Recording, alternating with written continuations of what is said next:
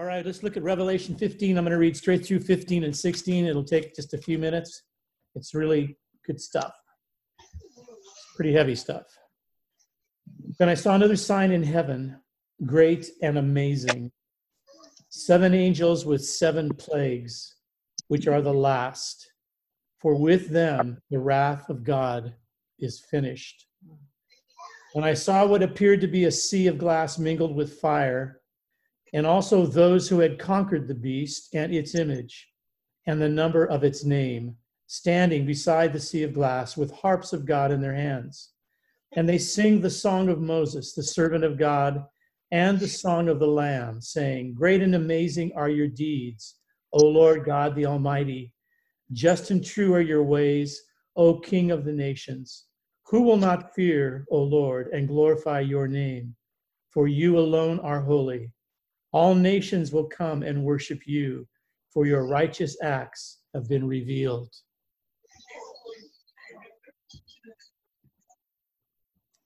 After this, I looked, and the sanctuary of the tent of witness in heaven was opened. And out of the sanctuary came the seven angels with seven plagues, clothed in pure bright linen, with golden sashes around their chests. And one of the four living creatures gave to the seven angels seven golden bowls full of the wrath of God, who lives forever and ever. And the sanctuary was filled with smoke from the glory of God and from his power and no one could enter the sanctuary until the seven plagues of the seven angels were finished. Then I heard a loud voice from the temple telling the seven angels, Go and pour out on the earth the seven bowls of the wrath of God. So the first angel went and poured out his bowl on the earth, and harmful and painful sores came upon the people who bore the mark of the beast and worshipped its image. The second angel poured out his bowl into the sea, and it became like the blood of a corpse, and every living thing died that was in the sea. The third angel poured out his bowl into the rivers and the springs of water, and they became blood. And I heard the angel in charge of the waters say, Just are you, O Holy One, who is and who was for you brought these judgments. For they have shed the blood of saints and prophets, and you have given them blood to drink. It is what they deserve. And I heard the altar saying, Yes, Lord God the Almighty, true and just are your judgments. The fourth angel poured out his bowl on the sun, and it was allowed to scorch people with fire. They were scorched by the fierce heat, and they cursed the name of God who had power over these plagues. They did not repent and give him glory. The fifth angel poured out his bowl on the throne of the beast, and its kingdom was plunged into darkness. People gnawed their tongues in anguish and cursed the God of heaven for their pain and sores. They did not repent of their deeds. The sixth angel poured out his bowl on the great river Euphrates, and its water was dried up to prepare the way for the kings from the east. And I saw coming out of the mouth of the dragon, and out of the mouth of the beast, and out of the mouth of the false prophet, three unclean spirits like frogs. For they are demonic spirits, performing signs who go abroad to the kings of the whole world to assemble them for battle on the great day of God the Almighty. Behold, I am coming like a thief. Blessed is the one who stays awake, keeping his garments on that he may not go about naked and be seen exposed. And they assembled them at the place that in Hebrew is called Armageddon. The seventh angel poured out his bowl into the air, and a loud voice came out of the temple from the throne saying, It is done. And there were flashes of lightning, rumblings, peals of thunder, and a great earthquake, such as there had never been since man was on the earth. So great was that earthquake. The great city was split into three parts, and the cities of the nations fell. And God remembered Babylon the Great to make her drain the cup of the wine of the fury of his wrath. And every island fled away, and no mountains were to be found. And great hailstones, about 100 pounds each, fell from heaven on people. And they cursed God for the plague of the hail, because the plague was so severe. All right. Sorry about that. I got people that still wanted to come in on that. Got kind of distracted for a minute there. So 15 and 16 obviously go to de- together. This these these uh, these two chapters are obviously really really heavy because it's recording for us basically the the time in God's purposes, or at least let me put it this way: not so much chronological time, but a description of the characteristics of the times that men live in that uh, depict when the wrath of God is is poured out upon the earth. And I just want to remind you guys again that um, I think all of us have probably been indoctrinated in theology in terms of uh, eschatology with a pre-trib mindset and the tendency is going to be for us to hear these things and to take them and read them literally. And I think what you're going to see tonight as I teach through these notes is that these two chapters, probably of all of them, are going to give us the clearest picture of the fact that what we're looking at is prophetic symbolism.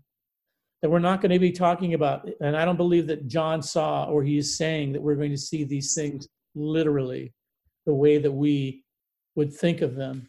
But in fact, they represent truths that are spiritual truths, depicting also, though, visible manifestation uh, of the heart of man and what's going on on the earth. So we know that he started in in John with his revelation, with his visions of judgment, with seals, seven seals that Jesus, only the Lord Jesus was able to open that scroll and and it released these seven seals. Then the trumpets, and now we see um, the seven bowls or seven woes or seven plagues, they're called, depending on who's talking about them. So the scene is going to shift now again from earth to heaven. From chapter 14, we saw the harvest of the earth at the end of chapter 14.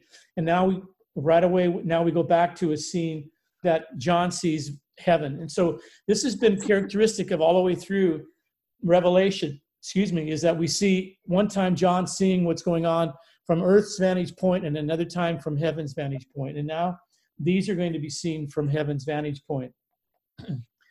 we also recognize, and we've talked about this, the, the, uh, the fact that we're looking at reciprocal visions, repetitive visions that in a sense they're overlapping, they're depicting or seeing, John is seeing the same truths, the same things, but from different vantage points. But it seems as though God might be emphasizing certain things more and, and, and becoming more and more uh, somber and sober in his depiction of these things as he's gone from seals to trumpets and now to bowls. So the relationship of these is really, it's very clear. The outpouring of the bowls now is going to reveal the very end of history as we know it. Now, when that is and what that is, we don't know for sure in the sense that we could be living in it right now. It could be still 500 years from now. Only God knows.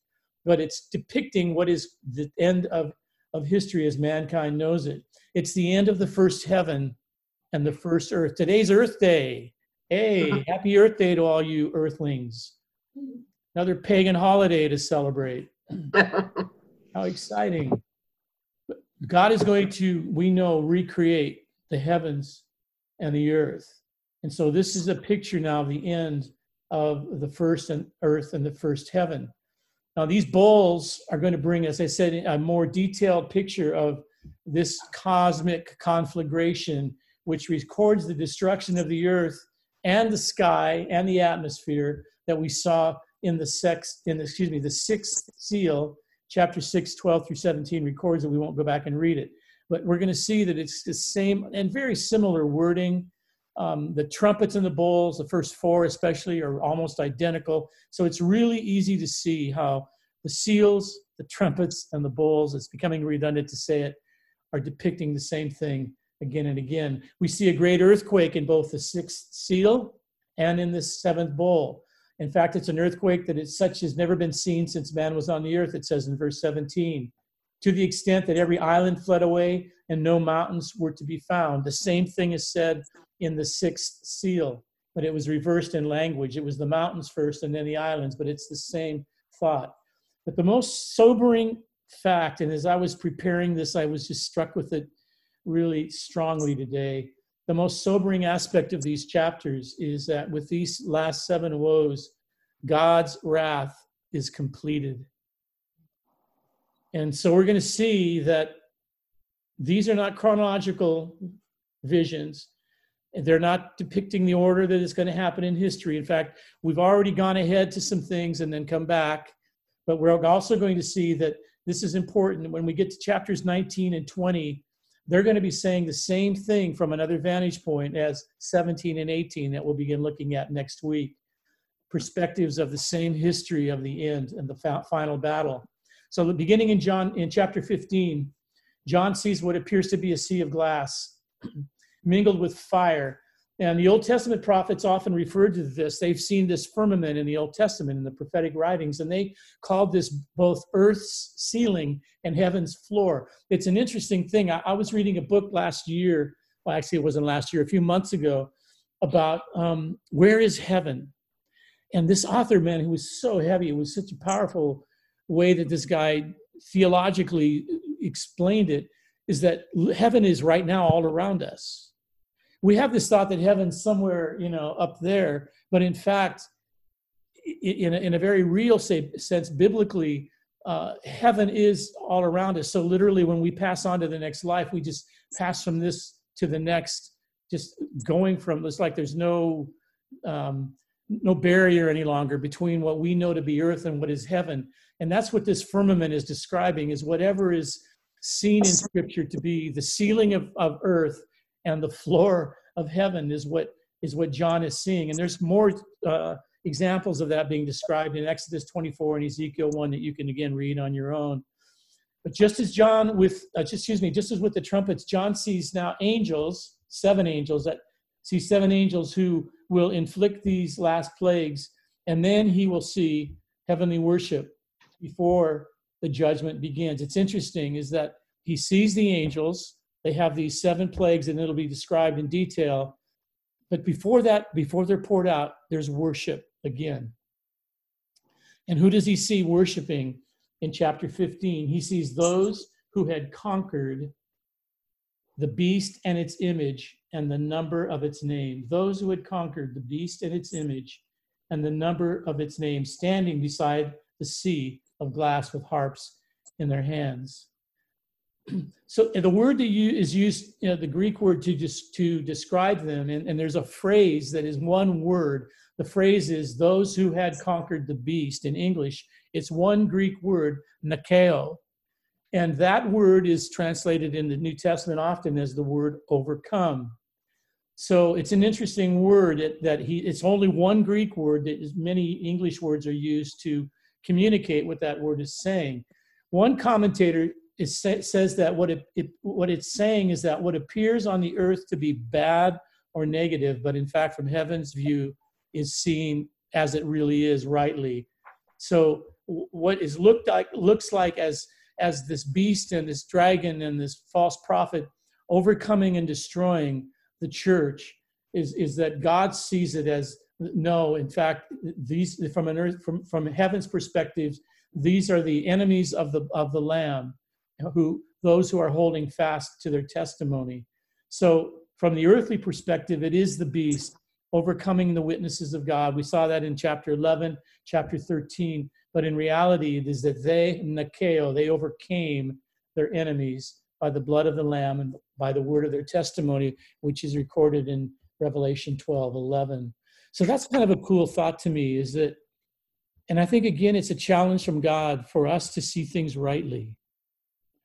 You know, I think one of the challenges that we face as Christians is the battle for our minds and how we choose to view things, how we choose to view life, how we choose to view um, what is going on in the world around us, um, how we understand uh, what's taking place around us. I mean, even tonight, Kath and I were talking over dinner, and you know, as typical, I usually I usually ask her almost every night, "Hey, how you doing, babe? How you doing?"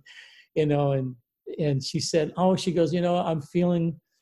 Uh, she goes, not discouraged, but just concerned, you know, about the state of things and we've got one of our kids is struggling with their business in Southern Cal, you know, Kara and Todd, their business is just getting hammered. And we talked to her a couple of days ago and she was really discouraged. And so, you know, we, we have that kind of in our heart. But I just reminded her, which she already knew, you know what, God's got this. God's at work in this. God's, this is in his hands. You know, as hard as it is, we know the Lord is in control. And I think this is the challenge of, of what John is reminding us of and what God is doing through these visions. He's, he's saying, This is what it looks like on the earth, but this is really what I see. This is really what's happening. And that, I mean, we have to battle to keep our minds right. We got to get our minds right, as Cool Luke would say. And these, these saints are singing two songs, or maybe one song with two different subjects. They're singing what is the Song of Moses, which is an old song. And you can read that song. It's a long song. It's recorded in Exodus 15:1. It was the song that they sang after they had crossed through the Red Sea when God had delivered them from the hand of Pharaoh, when he had liberated them from Egypt, from captivity, and he had destroyed their enemies. But they're also singing the Song of the Lamb. And we saw in chapter 14 that this was a song that no one else could sing except the elect. And it's a new song. It's a song of the triumph of the Lamb, his triumph through his death, his resurrection, his ascension, and through the through the coming righteous judgment of God. So th- this song is the last, and this is a story, the last and great Exodus and the ultimate salvation of God's people that we're going to be seeing now through the rest of this book. That is foreshadowed in the Exodus of Genesis, of uh, Exodus, the book of Exodus. It was foreshadowed when the Israelites, as we know, left Egypt in Moses' day. So, so there's a there's a drawing here of God is saying, this is the true Exodus. This is the Exodus that the book of Exodus spoke of. This is the redemption that the blood over the doorpost spoke of. This is the judgment that the, that the Red Sea promised and spoke of. So we're seeing that in these in these verses and in these chapters that deal with these incredible judgments. This is God's Red Sea, in a sense, the final judgment, the final exodus, and the final deliverance for the people of God. Psalm 98 1, and I've got it there in your notes. It says, Oh, sing to the Lord a new song, for he has done wonderful things. His right hand and his holy arm have gained the victory for him. The Lord has made known his salvation. He has revealed his righteousness in the sight of the nations. I think the psalmist is prophesying what we're reading here. You know, David or whoever, Asaph, whoever wrote that psalm, was was seeing and prophesying as were the prophets of old. When they spoke of what was to come on the day of the lord they were seeing what we are looking at here in the book of revelation. So these words of this new song are a blend of a lot of old testament verses and i've got them written down there for you. You can look at them on your own. They're all in different texts in the old testament but it's just a blending of verses that we're speaking of in, in a prophetic sense of a final fulfillment of those things and then in verses five through eight, the angels receive the bowls after the worship is finished. And, and just as with the start of the cycles, uh, of the seals, and just as with the start of the trumpet cycles, it begins with heaven opening up in verse 5. It's amazing. Look what it says. After this, I looked, and the sanctuary of the tent of witness in heaven was opened. And so heaven opens up, and out of the sanctuary, these seven angels with these seven plagues, clothed in pure bright linen with golden sashes, come out of the sanctuary. And they appear with seven gold, bowl, golden bowls, listen, full of the wrath of God who lives forever and ever. And I love this verse. Verse 8 says, The sanctuary was filled with smoke from the glory of God and from his power and no one could enter the sanctuary until the seven plagues of the seven angels were finished.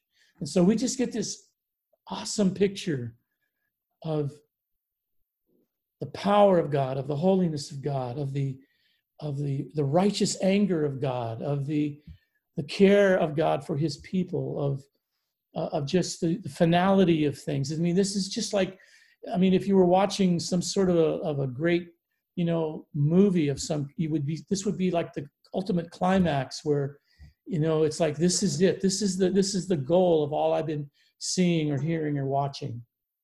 And so now in chapter 16 the first four bowls are poured out in, in verses 1 through 9 and it says in verse 1 that a loud voice gives the command to go and pour out the earth on the earth um, the seven bowls of the wrath of god. And it's almost as though that loud voice is saying that this this is this is the command. This is this this is an authoritative command now that is coming from the sanctuary that it's time. It's time now to go and pour out these final vials if you would these final bowls. And they are bowls of god's wrath.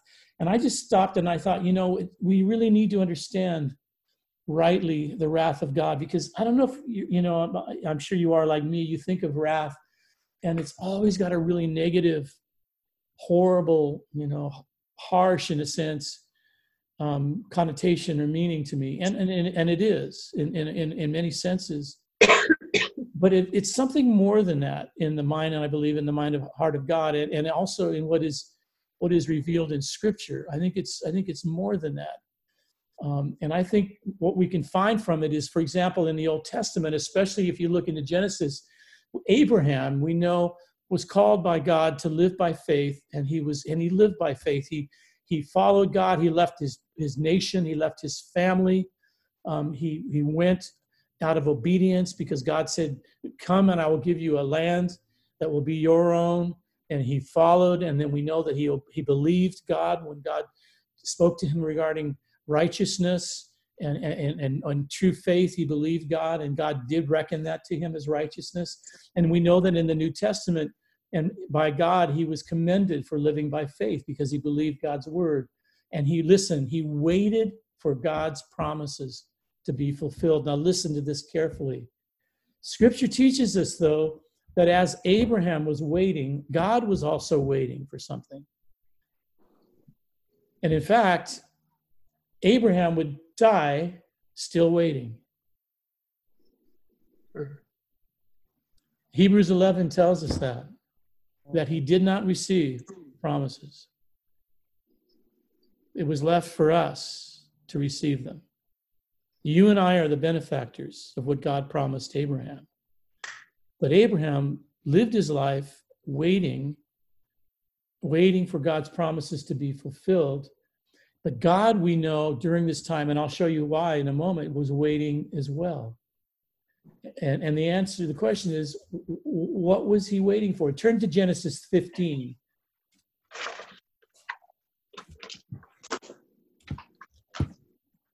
Genesis 15, verses 13 through 16.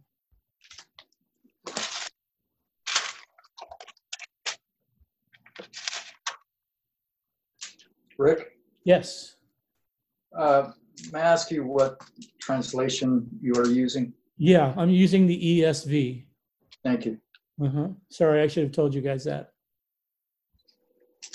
So, what was if Abraham's waiting, and then we, and we're talking about now what wrath is in a sense, or what it how it's understood in Scripture.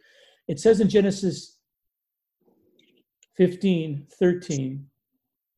Then the Lord said to Abram, Know for certain that your offspring, know for certain that your offspring will be sojourners in a land that is not theirs, and they will be servants there, and they will be afflicted for 400 years. But I will bring judgment on the nation that they serve, and afterward they shall come out with great possessions. Now, listen to this. As for you, you shall go to your fathers in peace, and you shall be buried in a good old age. And they shall come back here in the fourth generation. Listen, for the iniquity of the Amorites is not yet complete. So God was waiting, just as he did almost as a picture of before the flood, when finally the, the, the rebellious, the unrighteousness, the violence on the earth was with the, the, the cup was filled to the brim when God brought judgment upon the earth during Noah's time. Well, that's what is happening in this picture here in Genesis as well, is that the Amorites, wicked, evil, violent people, who they lived in the land. God was waiting and, waiting and waiting for their wickedness, their, their unrighteousness to be full. The, the bowl of God's wrath, if you would, to be filled. And then it overflows in judgment. So, I, you know, it's an interesting thing. Jesus spoke of this, used the same analogy in Matthew 23 when he's speaking to the Pharisees. He said, Fill up then the measure of the guilt of your fathers. It's almost as though God waits um, for till as long as he can before he brings judgment. There's a, there's a point where finally it's almost as though if you use the analogy when you're filling up a bowl or you're filling up a cup and finally it gets to the very top and it has to overflow because there's no more room in it. That's the picture that's being used here by scripture. And that has to do with how god feels regarding pouring out his wrath even on a wicked man even on a on a on a on a rebellious evil man. He he waits and we know that Peter speaks of this that God is patient and long suffering, not willing that any would perish, Peter says. So there's this picture here of, of, of the wrath of God being poured out, but I don't think we should just think of it as, oh, yeah, you know, this is great. God's going to deal with, you know, his enemies and deal with our enemies. And, you know, no, it's not that. It's so much more filled with the heart of God and the righteous justice of God. In the fifth seal, if you go back to your notes, the martyrs cried out, How long until you avenge our blood when they were under the altar? Chapter 5. And the answer was, Not until the number of martyrs is filled up. So it's interesting. God has quotas or has, He has measures of things that somehow Scripture is teaching us that, that, and again, I think this simply has to do with God's sovereign purposes, you know, because God doesn't live in time he's outside of time. It's not as though he's waiting for a time period, but in his perfect plan, as he's already ordained it to be, some things have to be fulfilled and have to be complete. And then he does what he does. So that's beyond my understanding, your understanding. That's just, we're talking about now the nature and the character of eternal God. But the vindication and relief of the church whose suffering will coincide with the bowl of wrath being filled. And these plagues that we're reading about are the last ones because in them God's wrath is completed and his unrivaled reign, he will be seen to be king and Lord of all, and his people are going to finally be avenged. Our God is a holy, righteous judge who is a consuming fire in his holiness and righteousness. And if we read verses 5 through 7, this was the these are the words of the third angel who poured out the bowl, which we'll get to in a moment. But this is what he said as he poured out the bowl. He said, Just are you, O Holy One, who is and who was, for you brought these judgments. For they have shed the blood of saints and prophets, and you have given them blood to drink. It is what they deserve. And I heard the altar, that's the martyrs again under the altar, saying, Yes, Lord God the Almighty, true and just are your judgments. So, I mean, wow, you just get such a powerful picture and image of the justice of God, the righteous justice of God, the holiness of God, the I mean, just again, beyond our comprehension, uh, the, the, the, nature of this God who is holy to the degree that the writer of the Hebrews says that he is a consuming fire in his holiness. So we're now viewing history's end. When God's something real quick? Yeah, jump in, Kev, please. Uh, just uh, on that scripture where it says they deserve it. My uh, one of my side notes um, say that they are worthy of it. Wow. Yeah, that's an interesting phrase. Anybody else, while we stopped here, anybody else have any thoughts that you want to add or questions?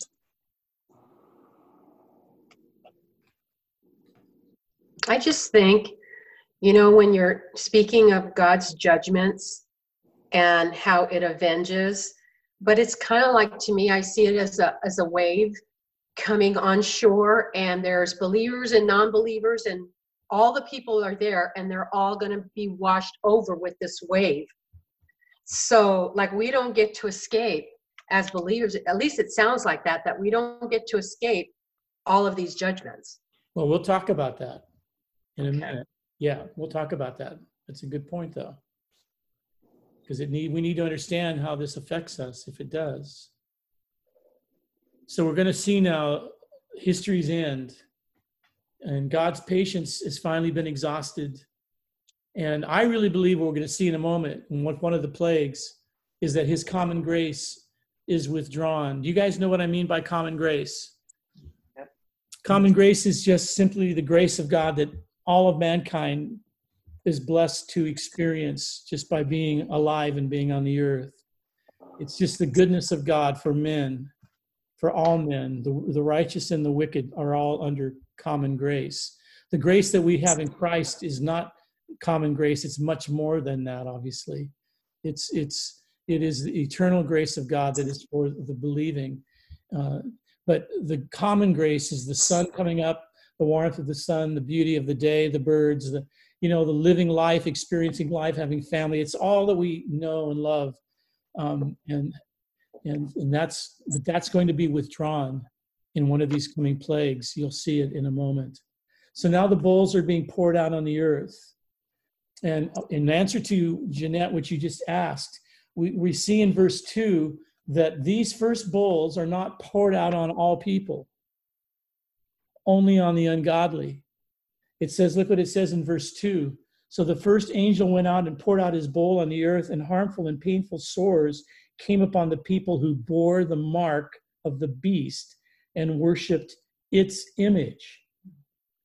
Okay, so we would have to, um, first of all, don't take sores literally.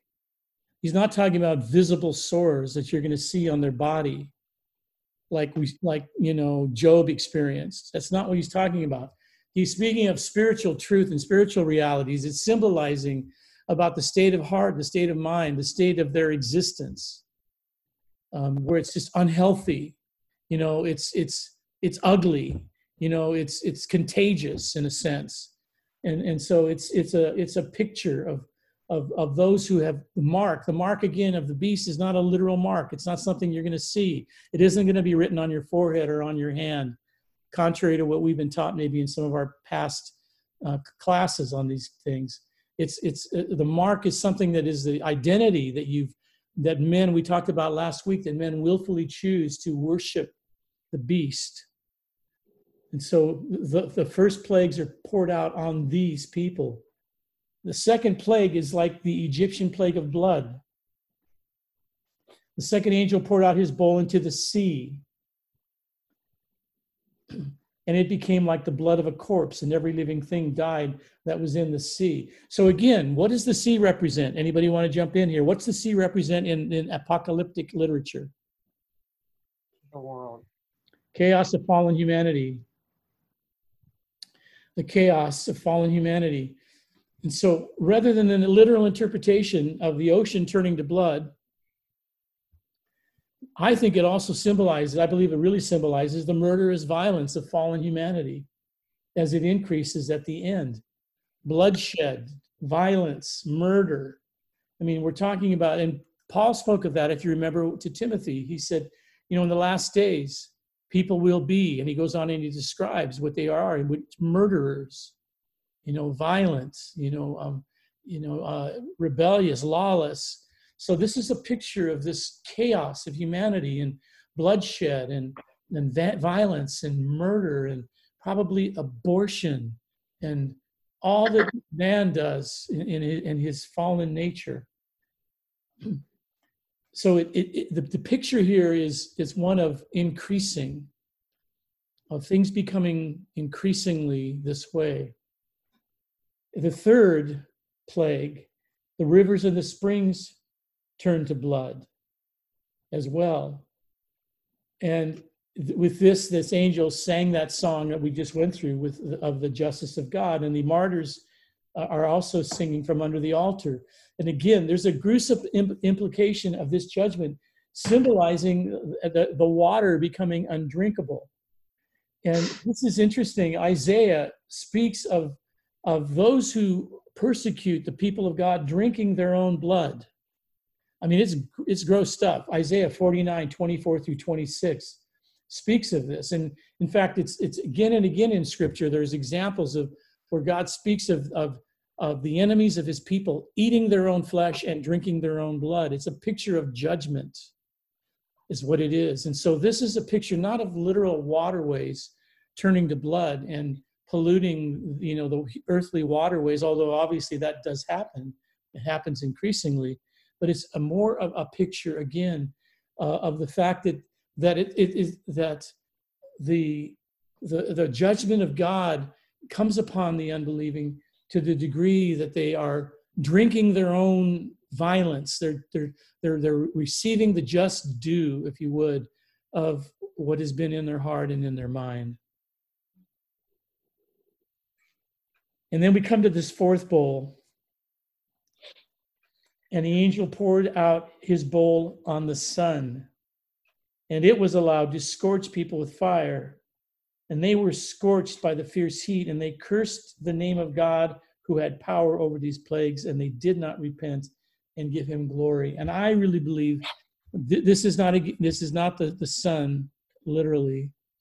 Although obviously we know that you know there can be changes in climate and drought and all of those things. Um, but I really think what this is speaking of more symbolically, and again, if you remember that we're living in these things now, we're not waiting for these things to happen. This started, these things started in, in the beginning with the church, all the way back in the beginning of Revelation. These, these judgments came immediately in chapter four of Revelation with, with the persecution of the church, the suffering of the church that John was experiencing in his day, and the, the, all the apostles that were killed, the prophets that had been killed, the saints the, the if you would the church of the old testament that was martyred. And so when we read these we're not looking forward to something that's going to happen in a seven year period or the first three and a half years of a seven year period at the very end. That's not what we're looking at. We're looking at the church age and what is characteristic of the earth and fallen mankind and the world in which we live and so that's what we're seeing but it, we're seeing it more clearly and, and depicted more more blatantly, powerfully, soberly. So I really believe that this fourth bowl is a picture of common grace as it's gradually withdrawn from mankind. Um, you wonder why the family unit is breaking down? You know, do you wonder why, you know, um, you know, people can kill people.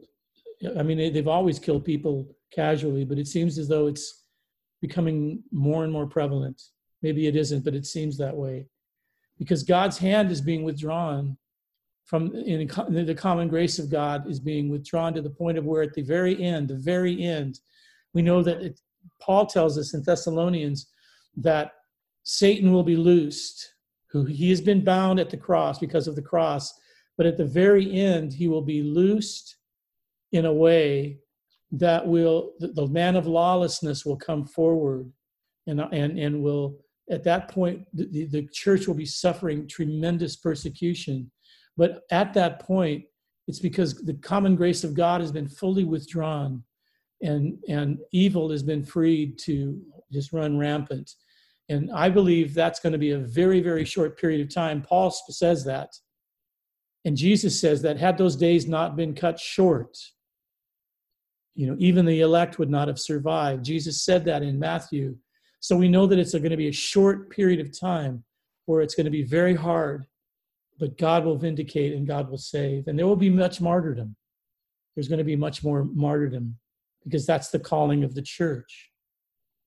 The church is called to suffer that's the identity of the people of god is that that's that's our calling is to live a life in obedience that will probably lead to suffering in this world because of all the things that we're looking at here. Revelation 7:16 is promised that the saints shall hunger no more, neither thirst any more, and the sun shall not strike them, nor any scorching heat. So this this picture of this withdrawing, if you would, of God, and then this scorching heat from this fourth bowl has already been addressed regarding us in Revelation 7. Does that make sense? Where God has promised his people, his elect, that that will not characterize them, that God's hand will never be lifted from them, that this grace that we know, that this joy that we have, that we find in life that is in spite of circumstances, in spite of, of, of our what we're going through in life, that God's faithfulness is always with us and that the joy of, of the Lord can be our strength through all of these things. And so that's already been promised back in chapter 7 and the 144,000 and they were sealed with God and that promise was given to us. So this picture of this bowl is not going to affect you and me. That's another reason I just don't believe it's literal. It's symbol, it's symbolic, prophetic symbolism. And that is a picture of the withdrawing of God's common grace over man. But we're going to see the reaction at the end of the age eh, of God's long suffering and common grace by those who this plague falls upon. The reaction of the people is they curse God. They curse the name of God who had the power over these plagues, and they still did not repent or give him glory. And this is exactly the same response as we saw in the sixth trumpet in chapter 9. They cursed the name of God. So we can see that we're seeing the same things. Again, it's repeated visions. It's the same, it's the same heart of people. It's just being seen increasingly more vividly through these visions. So they're showing their hardness of heart as they blaspheme the name of God. And they imitate then, of course, the one whose mark they carry, because we know that in chapter 13 that the beast blasphemed the name of God. So this is just characteristic, guys and gals, of, of the heart of, of fallen man and, and of the power of the, of the dragon and of the beast and of the two beasts to um, demand worship and to, to call the people of the earth to worship the dragon and the beast. In verses 10 to 20 now, we find these three last bowls the fifth, sixth, and seventh. And so the fifth bowl, uh, let's take a look at it in verse 10. The fifth angel poured out his bowl on the throne of the beast, and its kingdom was plunged into darkness. And people gnawed their tongues in anguish and cursed the God of heaven for their pain and sores. And they did not repent of their deeds. And this is similar again to the Egyptian plague of darkness and and we see this. But what is this depicting? Excuse me. It's it's we, he tells us it's the darkening of the beast's kingdom. This is the beast's reign. This is the dominion of darkness. Just like the just like Satan, this is the the beast's darkness, and it's always been it's been shrouded in darkness because it's all been based on a lie from the very beginning. When when Satan tempted Eve in the garden, it was a lie. He told a half truth. He told something that was not true.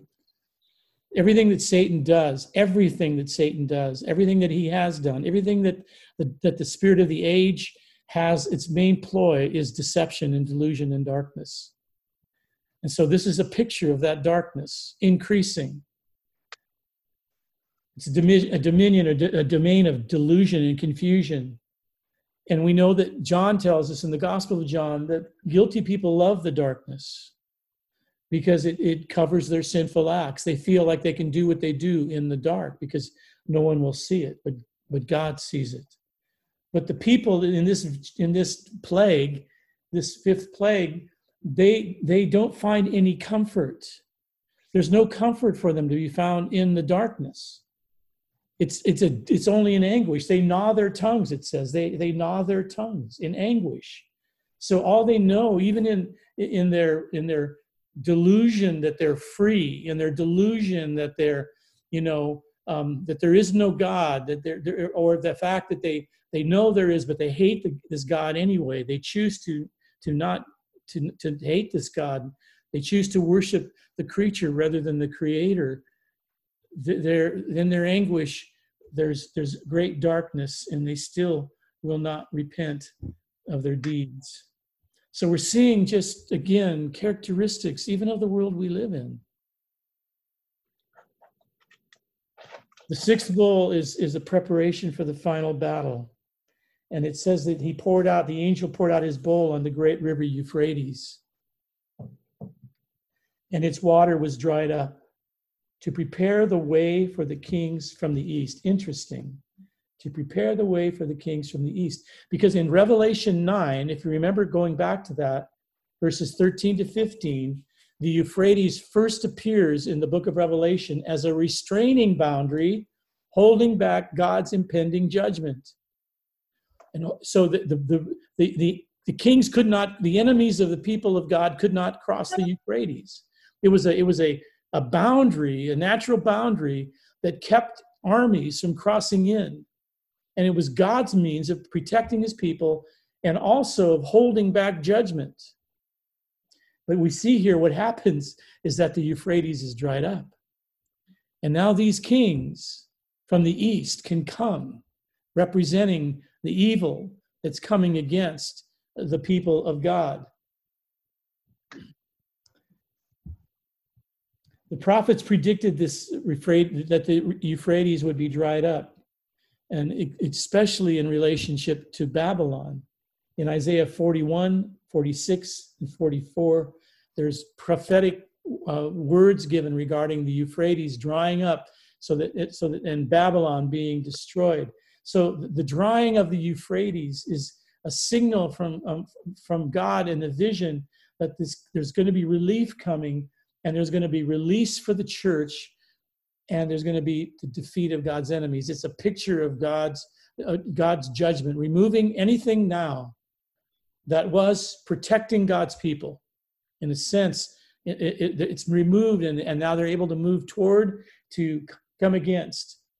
But as they cross to make war against the saints and against the Lamb, they are really gathering, we're going to see, to meet their own destruction.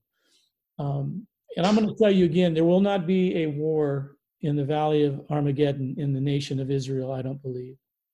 When I was there a couple of years ago, um, we went onto a high hill and we overlooked the valley of uh, Armageddon. And um, it's a beautiful valley where all these wars previously were fought. And, and um, the one that men believe that this is where there's going to be a final battle where the armies are going to come against Israel and God's going to come. No, I don't believe that's that's going to happen at all. I think all of that is symbolic. That that what's going to happen is that well, I'll tell you. See, you'll see in a moment is that Jesus is going to return and destroy his enemies at, at the very end, right when, right when it's absolutely essential to preserve his own.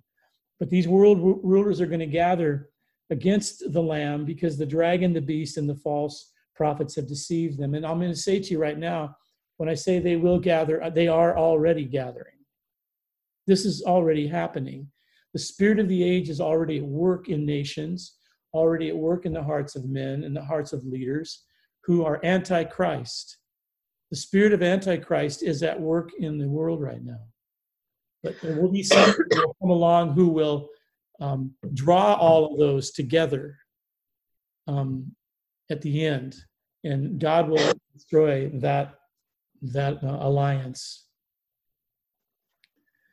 Well, these these three, the beast and the dragon, excuse me, and uh, and the false prophet, release three demonic spirits in the form of frogs that go out into the world.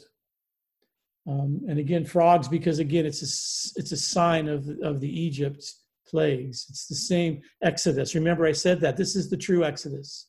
So what we saw depicted there is fulfilled now. So he, the frogs are demons that are visual, vis, vis, visual representations of, of the unbelieving and, uh, and of subtle demonic uh, processes that those who have been restrained are now being loosed to deceive the nations. So there's a powerful um, release now in, in the age, at the end of the age, where demonic activity will increase in deception, in delusion, in, in everything that is antichrist. Let's look at Revelation 20, verses 7 and 8.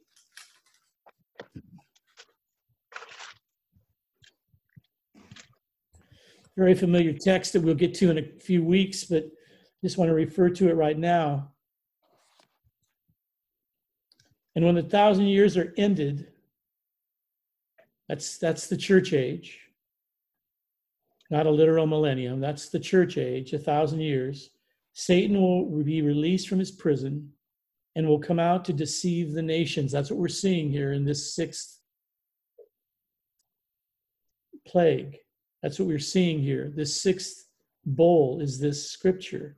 He will come out to deceive the nations that are the four corners of the earth, Gog and Magog, to gather them for their battle. Their numbers like the sand of the sea.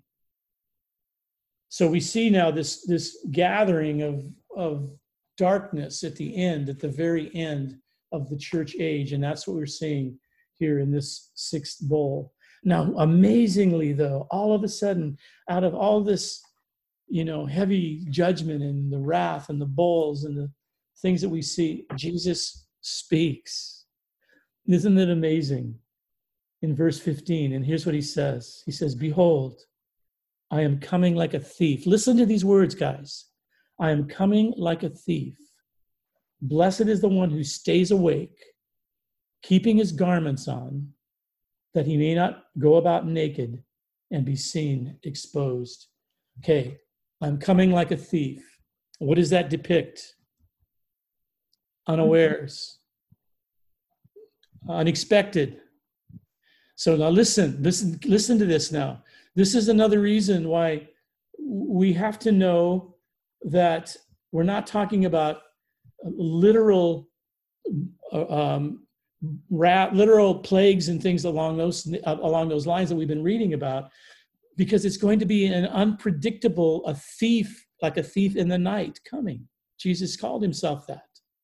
In fact he says in matthew 24 people will be eating at the coming of the son of man eating and drinking and marrying and giving in marriage i've always tried to figure that out i thought wait a minute this is the end of the tribulation and people are getting married how could that be well, what I've come to understand is that life is going to be going on normal, like it is right now. Because we're not looking for literal sores. We're not looking for literal blood in the ocean. We're not looking for the sun to literally start scalding everybody. These are all symbols of the, of the world. These are all pictures of, of what is happening in the spirit realm, of what is going on on the earth even right now. Of course, it's going to be, as I said a moment ago, getting increasingly more vivid and more powerful in its darkness and its delusion and its deception. Um, but but it isn't going to be such that that we're going to be able to count down the days and know it, it'll come suddenly. The Lord will come suddenly, like a thief in the night. And I find that to be super fascinating because we've always looked for some things to have to happen before we think Jesus could return. Like what something has to happen with the temple being built in Israel? No. Like something has to happen with three and a half years, literally, of time period of some really good stuff, and then three and a half years of some really terrible stuff? No. That's an interpretation of Daniel that is wrong. That's a that's a that's a pre-tribulation um, you know dispensational point of view that is totally not what we're teaching and understanding no what is going to be happening that's going to be preceding the lord's return these things are going to be increasing in the lives of men and women that you and i know that we love in the world that we live in through the media through the radio through the television through the internet through the movies through elections through whatever means the world uses to broadcast that the beast and the false prophet use to broadcast this deception is going to just continue to be happening. Rick, may I, may I read something? Yeah.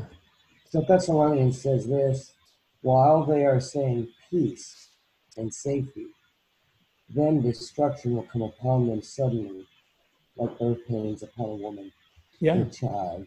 That's it, man. That's it, Joe. That's hmm. exactly it. See, we, we've we've just have, I think just such a kind of a strange view of these things that it's kind of lent us because of the literal interpretation of the book of Revelation. It's really jacked us up in some ways to not be able to first of all see what God is doing around us, not to understand the seriousness of the times we live in right now. Um, you know, not to understand how God sees it right now, not in the future sometime, but right now. And that's really what we're learning and seeing in this in this book.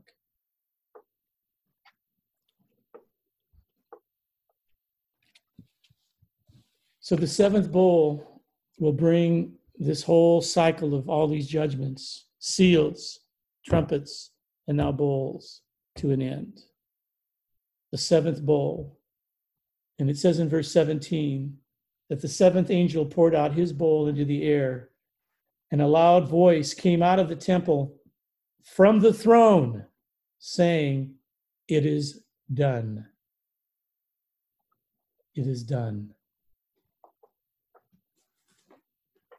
Sounds a little bit like the cross, doesn't it? Yeah. Similar. Three words. It is finished. It is done. This time, though, it is what's what is done is the wrath of God has been the bowl has been filled and is overflowing now, and all that remains now is is the final judgment. And so this seventh bowl shows us the coming of the Lord. What will it be like? And there were flashes of lightning and rumbles, rumblings and peals of thunder and a great earthquake, such as it were, such as there had never been since man was on the earth. Same thing was said in chapter 6, verse 12. Same thing was said in chapter 6, verse 12. And the great city, which we're going to see in the next two chapters, was split into three parts. And the cities of the nations fell. And God remembered Babylon the Great to make her drain the cup of the wine of the fury of his wrath. And every island fled away, and no mountains were to be found. And great hailstones, about 100 pounds each, fell from heaven on people. And they cursed God for the plague of the hail, because the plague was so severe. So what we're seeing, this is what it will, this is a depiction of the return of the Lord. Let me read this to you from one of my commentaries. He says this The great city, Babylon, is the bullseye in the target of this world shattering strike by divine wrath, dead center in God's crosshairs. We have seen the great city as the site of our Lord's crucifixion and his witnesses, violent death, violent death. We have heard Babylon's fall announced and her malevolent role in seducing and intoxicating the nations identified in chapter 14, verse 8. And now we catch a glimpse of her demise, a sneak preview that will be expanded in the next two chapters of Revelation. Split into three parts, listen, she pulls down with her the cities of the nations. In one sense, like ancient Babylon, she is a physical city, one situated on seven hills, unmistakably Rome for John's first readers.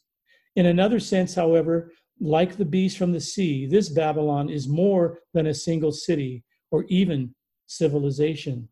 The power grid of fallen human culture, political, economic, military, religious, and social, is so tightly interlocking, listen, that when its heart is shattered, the whole edifice crumbles. With Babylon's fall, all the world's cities fall. Pretty heavy stuff, huh? The scene of the city's destruction reassures the church that Babylon the Great was remembered before God to give her the cup of the wine of its, his fierce wrath. Babylon has made the nations drink with the wine of her immorality, and John will soon see her cup brimming not only with abominations, but also with the blood of the saints, the witnesses of Jesus. She not only seduces those who are ensnared by her luxury and sensuality, but also employs the vicious beast on which she sits to assault and murder believers who resist her wiles. She seems to have the upper hand and boasts of her freedom to sin with impunity, with none to call her to account. In chapter 18, we'll see this. But her sense, her smug sense of security is sheer delusion. God has record books and will judge both individuals and societies according to their deeds. Chapter 20, verses 11 through 15 tells us God has remembered her iniquities, and he will repay her in kind for her, her arrogant assault on his honor and his people.